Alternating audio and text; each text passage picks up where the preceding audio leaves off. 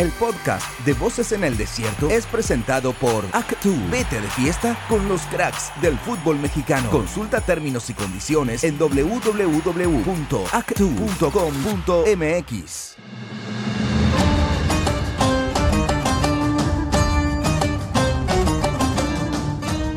¿Qué tal amigos? ¿Cómo están? Los saludamos con mucho gusto en el cierre del Campeonato del Mundo. Argentina, campeona del mundo. El día de hoy allá en Qatar. Héctor Huerta, mucho gusto en saludarte. Hola Beto, qué gusto saludarte en esta clausura del Mundial y clausura también de Voces en el Desierto. Y qué, mejor terminar con dos hombres de fútbol como el profesor Andrés Lilini y como también Rubén Omar Romano, eh, que ya tienen ya muchos años con nosotros en México, que ya son prácticamente la mitad de ellos mexicanos. Entonces, nos da mucha alegría, primero, felicitarlos ambos por el título de Argentina, que es su país natal, y que obviamente a todos ustedes, seguramente como a nosotros, fue un partido muy trepidante, un partido muy emocionante. ¿Y qué opinan, eh, primero Rubén y, luego Andrés, qué opinan de esta victoria argentina? Y, y, me parece que una de las mejores finales de la historia. Sí, sin lugar a dudas. Primero que nada, un saludo para todos. Es un placer estar aquí hablando de fútbol con ustedes, con Andrés, con Heriberto, contigo Héctor. Creo que eh, lo más importante de esto es cuando hay realmente mesas de fútbol. Eh, hace poco lo vi claro. también a, Andrés en una mesa también importante y a veces eh, se habla demasiado de otras cosas que menos de fútbol. Hoy tenemos la fortuna de hablar de esta final, de una final que sí, para mí debe ser una de las mejores, sin lugar a dudas, que merecidamente gana Argentina, más allá de que sufrió.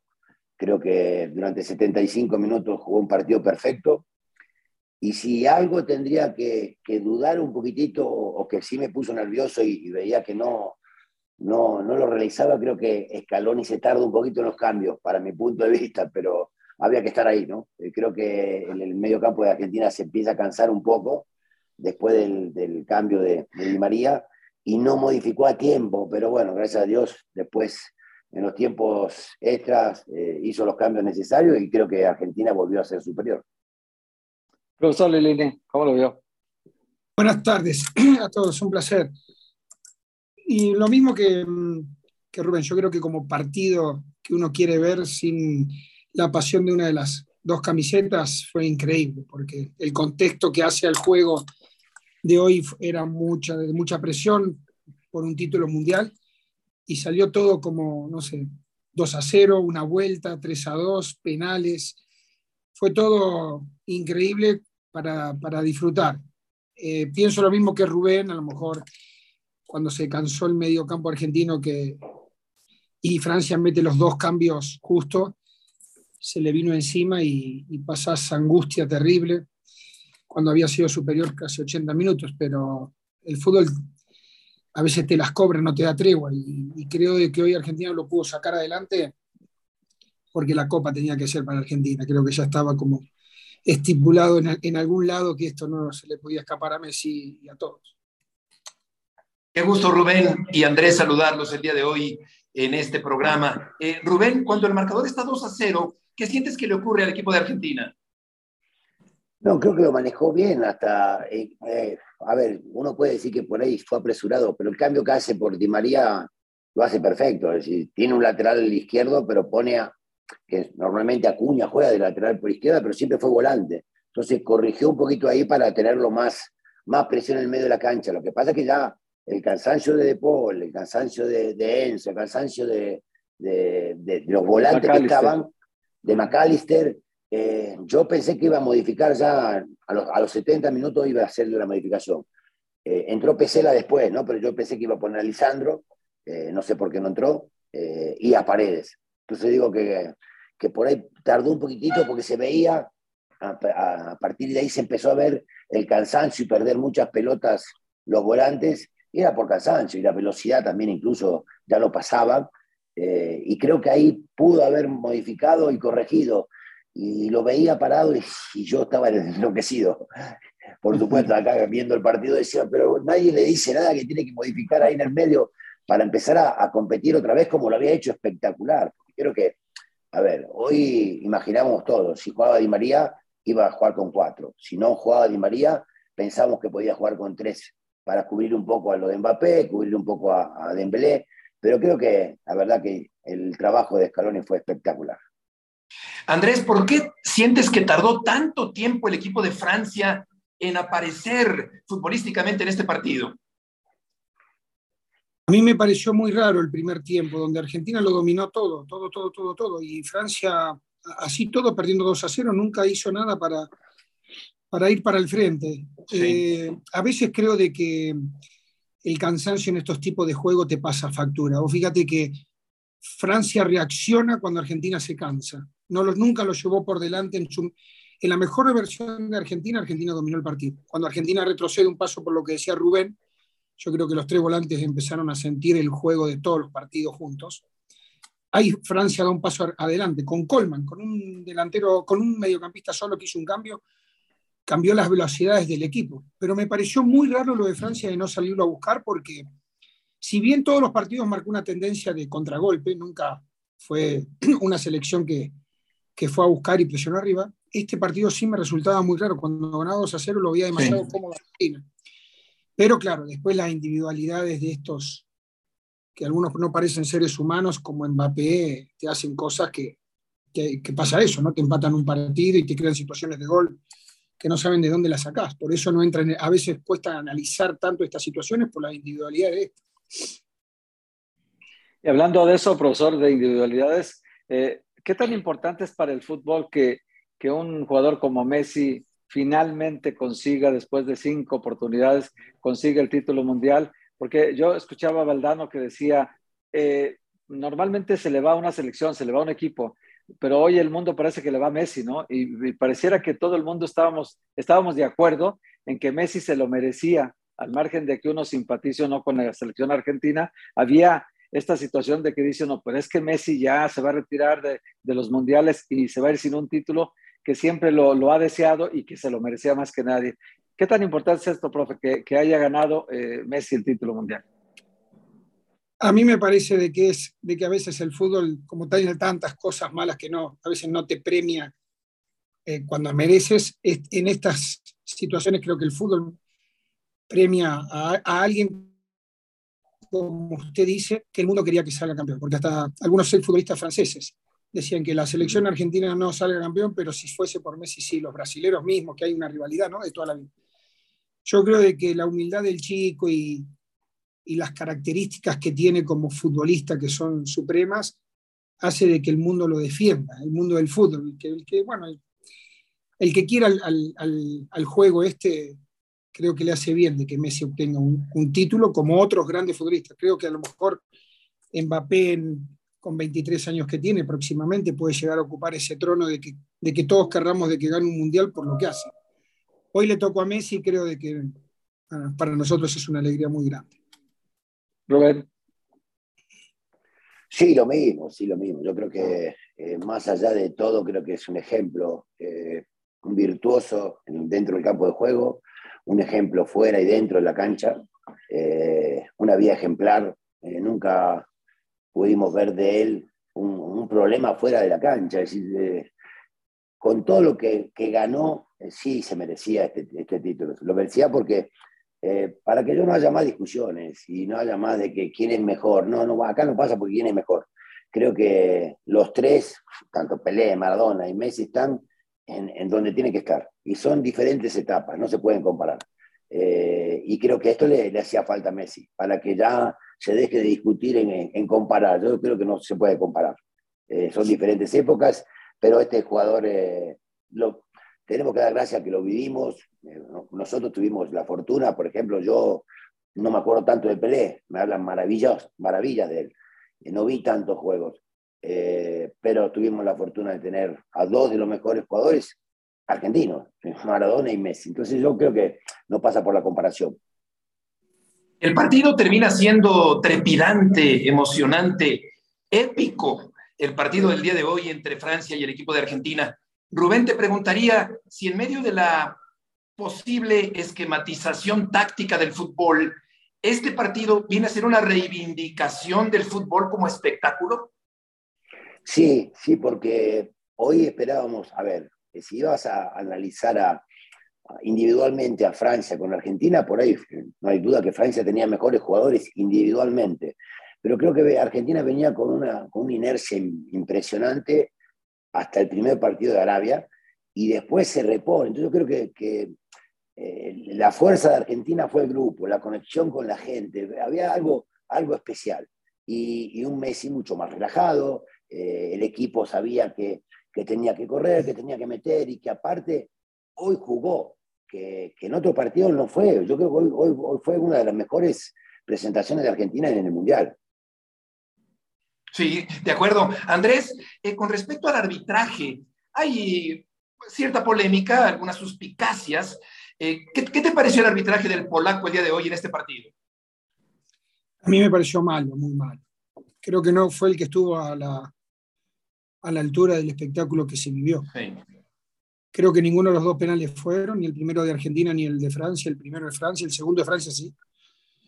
Eh, el primero de Argentina creo que hay un contacto mínimo sobre De María y el segundo, el de, Francia, entran forcejeando los dos brazos con brazos, en ningún momento ni se agarran, ni se empujan, nada. Después no deja seguir el juego, cortó, el juego, le cortó un avance a, De Paul, hay un foul que De Paul da el pase para adelante y Messi se va. Después le corta dos avances a Francia muy claros en la mitad de la cancha.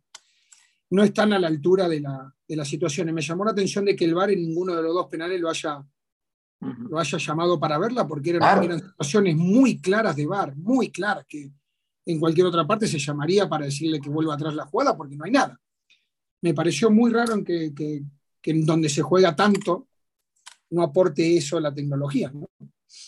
Oiga, profe, bueno, a los dos les pregunto porque para mí es un asunto importante. Cuando va ganando 2-0 y al minuto 80 le empiezan a voltear el marcador, Francia empata 2-2 eh, el, efecto anímico que ocurre cuando, cuando esa ventaja la pierdes en tan poco tiempo, el efecto anímico suele ser desventajoso para el equipo que lo sufre. Sin embargo, Argentina fue capaz de, cerrar el partido y, en el tiempo extra de remontar el juego, ganar otra vez 3-2 y luego al final, pues, con ese penalti que bien dice el profesor Lilini, que, que sí fue la mano clara, entonces no podemos discutir ese penalti, pero el efecto anímico, ¿qué, qué tan importante, profesor Lilini, es la confección del grupo humano para que salga de este tipo de dificultades que presenta un partido? Todo.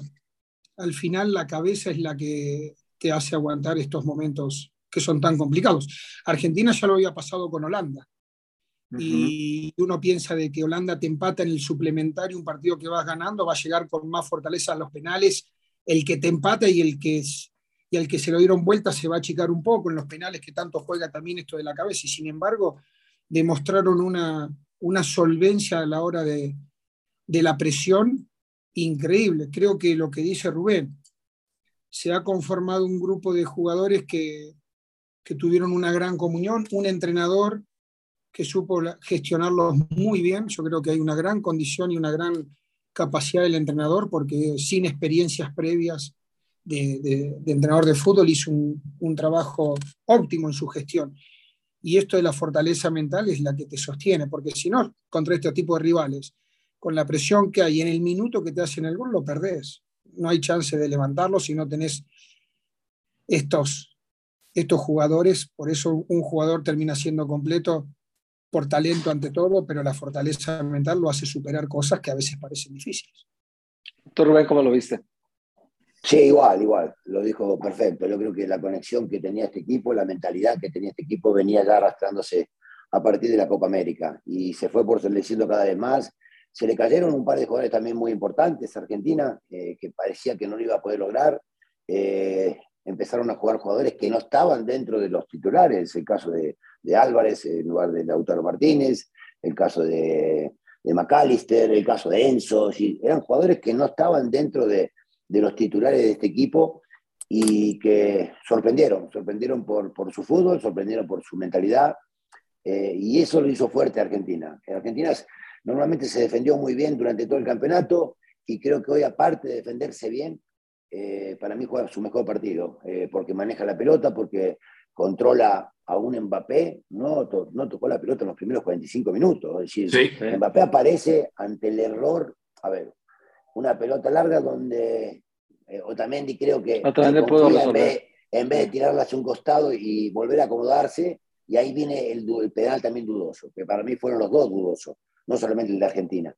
Pero creo que a partir de ahí, eh, al no haber los cambios en el medio, Argentina afloja esos 15. Pero después reponerse como se repuso con, con Holanda, eh, es por la mentalidad del, jugador argentino también, ¿no? Y el del grupo. El grupo supo reponerse y creo que fue mejor en los 30 minutos.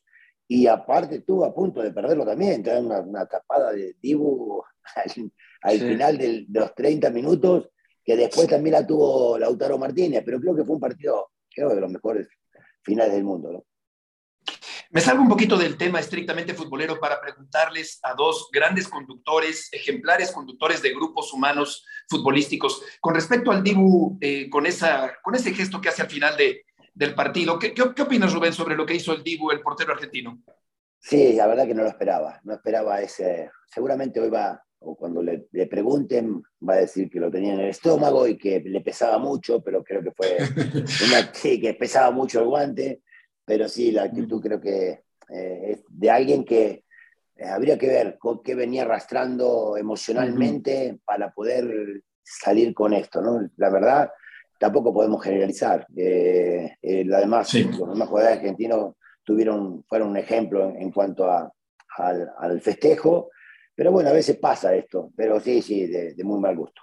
Sí, yo creo, Andrés, que no es que empañe, ni mucho menos el título argentino, sería una locura eh, aseverar tal cosa, pero sí resultó vulgar, eh, quizá fuera de lugar, en medio del marco de celebración. Andrés, no sé qué pienses sobre, sobre lo que pasó con el portero argentino.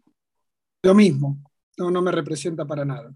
Me dan, enmarcan, de por sí somos, cuando ganamos no somos unos correctos ganadores, ¿no? Siempre nos tenemos algún episodio con Holanda, ahora con esto, son cosas que realmente no, no, representan. Nada tiene que ver el fútbol con la educación o con los momentos estos, como Rubén dice, que a veces son difíciles de manejar, pero este chico es un chico que habla de psicología en las entrevistas, que habla de la parte mental, de, de, todo lo que él hace para, para prepararse para un mundial. Yo lo he escuchado mucho porque, porque habla mucho de esto y me parecen reacciones que, que, son totalmente fuera de lugar en el marco donde estaba, en el lugar donde estaba. Eh, hay millones de personas que lo miran, ellos son ejemplos para muchos, entonces eh, no, son, no son cosas muy buenas que sucedan. Ahora, si, lo hubiese, hecho, si lo hecho, por ejemplo, eh, eh, no era ahí arriba, si lo hubiese hecho con la, con la tribuna argentina, diciendo lo que tenía el equipo, lo que tuvo, no pasa nada, pero estaba, de, estaba en el marco donde se le sacan fotos, donde estaban eh, todos los dirigentes atrás, y creo que no era el lugar adecuado. Por ahí, si lo hace con, la gente de Argentina, atrás del arco, eh, no, no pasa nada, no, no, no, no, no, tiene otro valor, va. Ahora, sí, bien dicen que no, no representa eso realmente lo que fue esta selección.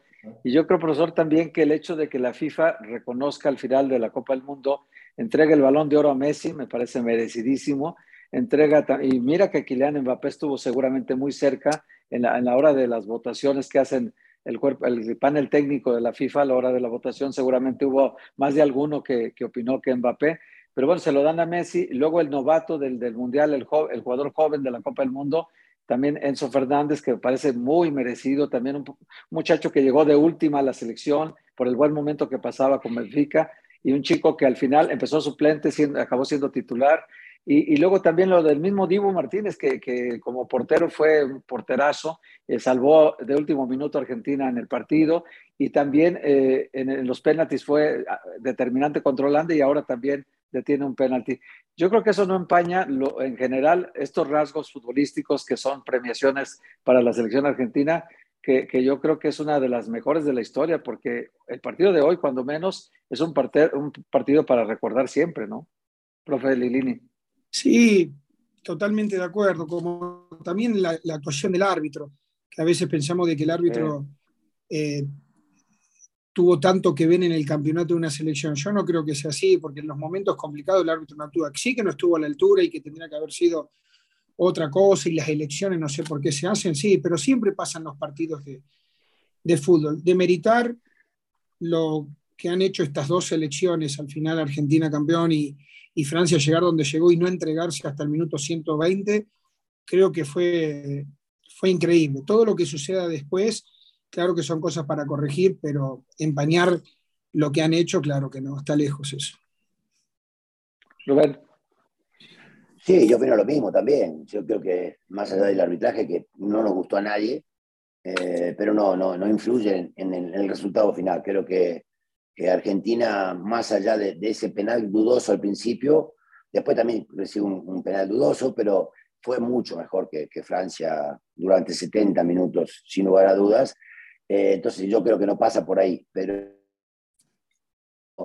sí hay que corregir cosas, no hay duda, pero esta final va a quedar marcada. Sin lugar a dudas, creo que eh, por todo lo que, lo que sucedió, por eh, cómo jugó Argentina, por cómo reacciona Francia, porque hoy, después de Messi, está asomándose un Mbappé que seguramente va a ser uno de los mejores jugadores del mundo, y así muchas cosas más. Entonces yo creo que hoy hay Argentina tiene que disfrutarlo, porque ya del 86 que no ganamos una Copa del Mundo y que siempre estuvo ahí peleándola y siempre está cerca y siempre es candidata, pero hoy eh, yo siempre la tuve de candidata dentro de los cuatro mejores. Nunca, yo pensé que Francia estaba arriba, Brasil para mí era el, número uno, mm. después venía Francia, después venía eh, Argentina e Inglaterra peleando ahí en la otra posición, y bueno, hoy creo que eh, sin lugar a dudas hace una, una, gran final y se lleva un gran título. Por último, de mi parte, para Rubén y para Andrés, Andrés, no necesariamente de 1986 a 2022, me atrevo a pensar que esta es la mejor selección argentina futbolísticamente hablando. Eh, pero no sé qué piensen ustedes y en qué lugar colocan futbolísticamente, más allá del título ganado hoy, a esta selección en los últimos 36 años que separan al título de 86 en México con el de hoy en Qatar, Andrés. Bueno, yo la del 86, la verdad que la vi más por, sí me acuerdo de algunas cosas, pero la vi más por video que por, por otras cosas. Yo creo de que una selección. no sos, ¿eh? No, no, no. Tenía 12 años. Esa es la edad que yo tenía cuando estaba Pelé, por eso digo. eh, a mí me parece que hubo una selección que fue magnífica que quedó afuera, que era la del 94 de Basile. Esa. Cuando a Maradona le da el doping en Estados Unidos. Yo creo que es individualmente la ilusión que teníamos con esa con esa selección por cómo jugaba y por las individualidades que tenía, era nuestra selección ideal. Hoy creo que por el resultado, por, por lo que nos ha hecho y esto, claro que esta selección con la del 86 marca algo por, por lo que nos han dado, ¿no? Por lo que nos han dado. Como calidad de futbolistas y por el juego demostrado, yo la, la del 94 para mí era increíble. ¿Tú, Rubén? Sí, en cuanto a nombres puede ser, sin lugar a dudas. La de 94 tenía una calidad de jugadores impresionantes y bueno, aparece el problema de, Diego y, se, cae, se cae la selección. Pero en cuanto a la de hoy, creo que, eh, creo que la que más conexión tuvo con la gente es esta, no hay duda. Fue algo impresionante desde, desde la Copa de la eliminatoria, de la Copa América. Empezó a tener una conexión muy diferente a la demás. Eh, y bueno, después del título con, en Brasil contra la Copa América, creo que se fortaleció mucho más. Yo creo que, que como equipo esta eh, ha dejado todo. Ahora yo les preguntaría, antes de, cerrar el capítulo eh, y una vez terminada la Copa del Mundo, estamos en la etapa de los balances, ya hablamos mucho de esta final, del título de Argentina, pero ustedes son gente que quiere mucho el fútbol mexicano porque tienen muchos años en México, porque saben lo que significa para la gente en México el fútbol, saben que la afición, a pesar de las derrotas, no se cansa y está apoyando. Eh, es un fútbol que está más vivo que nunca. Sin embargo, profesor Lilini, eh, no podemos quedarnos cruzados de brazos con lo que pasó con la selección mexicana. ¿Qué hay que hacer, profesor? Yo creo de que desde las eliminatorias se venía se venían diciendo algunas cosas y, al final el Mundial fue lamentablemente, yo no pensaba que iba a ser así, yo era uno, de los que creía de que no iba a suceder lo que sucedió, yo pensé que iba a pasar el grupo, iba a jugar el famoso quinto partido porque veía de que México siempre en los mundiales, me tocó vivirlo en Rusia eh, de forma presencial, se agranda, tiene esas cosas de mundiales que, que sale a flote, pero esto fue fue al revés, creo que el Mundial fue eh, más caída que las eliminatorias. A mí me parece que después de, cualquier golpe duro que, pase en cualquier orden, nos toca el fútbol, hay que analizar y hacer, hacer algunos cambios. Sobre todo en esto es sostener las nuevas generaciones que vienen y ver realmente y fehacientemente para qué, para qué estamos, qué le podemos aportar. Si realmente nos podemos comparar con los grandes o las generaciones que vienen, porque algunos jugadores de esta selección quizás haya sido su último mundial. Y las generaciones que vienen tienen que tener competencia. La, mayor competencia, más alta competencia, es cuando más rinde y más análisis se le puede sacar al jugador. Entonces, proponernos entre todos, primero, de que darle las posibilidades de sacar el fútbol mexicano a los que realmente tienen el talento para hacerlo. Y después creo que dirigencialmente la proyección de estos futbolistas a otros lados tiene que ser fundamental. Entre todos tenemos que tratar de que el futbolista emigre, ¿sí? por una cuestión de que no buscar a lo mejor eh, tanto a nivel interno un, eh, los pagos tan altos de salario, sino decirle al jugador, hacerles esa mentalidad, más vale menos dinero, pero andar a jugar al, al a Europa donde te vas a rozar con los mejores, porque después eso va a ser ganancia al, final para la selección mexicana. Rubén. Mira, sí, ya con el periódico debajo del brazo eh, podemos criticar muchas cosas del, del periodo pasado. Creo que yo estaba convencido que, que Martino era el, hombre ideal, eh, más allá de que después todo depende de los jugadores y lamentablemente uno esperaba que, al, momento del Mundial iban a levantar el juego muchos de los que eh, tenía mucha esperanza Martino y que confió en ellos y que realmente no tomaron el nivel que, todos esperábamos. Eh, después, acá vamos a hablar de lo mismo siempre, ya no es de ahora, ni lo dijo Martino, ni lo dijo hace cuatro años otra gente. Yo creo que hay que corregir muchas cosas del fútbol mexicano eh, en cuanto a, su esquema, en cuanto al técnico, la elección Creo que hoy es un ejemplo en cuanto a lo fue de Argentina. Al lado de, Scaloni había tres mundialistas en diferentes etapas de, de, Argentina, eh, sus auxiliares. Entonces, todo eso que, que, puedan ser algo que se pueda hacer, hacer aquí en México, eh, al jugador joven, este juego mundial, y sí lo va a tener en cuenta muchas cosas y, y, y, puede dar un efecto importante siempre y cuando tenga la capacidad, ¿no? Eh, pero creo que hay que modificar muchas cosas y esperemos que, que hoy Liga Exportar se haga, ¿no? El descenso, el ascenso, es, repetir las cosas. los extranjeros, que es una enormidad, eh, el, los equipos. El sistema de competencia. Pero para que puedan eh, exportar jugadores, también no se puede exportar con la, con la cantidad de dinero que se pagan los jugadores. Yo creo que a partir de ahí los, equipos tendrían que ser, o la federación tendría que poner un límite para poder salir eh, y sí poner un límite para los que, los que juegan acá, ¿no? Es decir, si lo vas a transferir a esto, está bien, pero hay un límite para poder irse, que creo que es lo que tenía que ver. De repente pedirle a los jugadores que, que salgan afuera para ganar menos, el fútbol, el futbolista, a ver, eh, estamos en un, en un medio donde hoy el futbolista puede jugar 16 años como, como Messi o te puede jugar dos años. Entonces yo creo que siempre el factor económico para, para, el jugador va a ser importantísimo, porque es una carrera que puede ser muy, es corta y, puede ser mucho más corta si, si, sufrir lesión. Entonces yo creo que más allá del jugador que tiene que bajar en cuanto a lo que gana, creo que tiene que ser los, los equipos los que tienen que bajar el, costo de sus jugadores para que puedan salir mucho más. Sí. Pues ha sido un gran cierre de Voces en el Desierto. El programa termina hoy. Héctor y un servidor hemos tenido la fortuna de conducirlo durante un mes.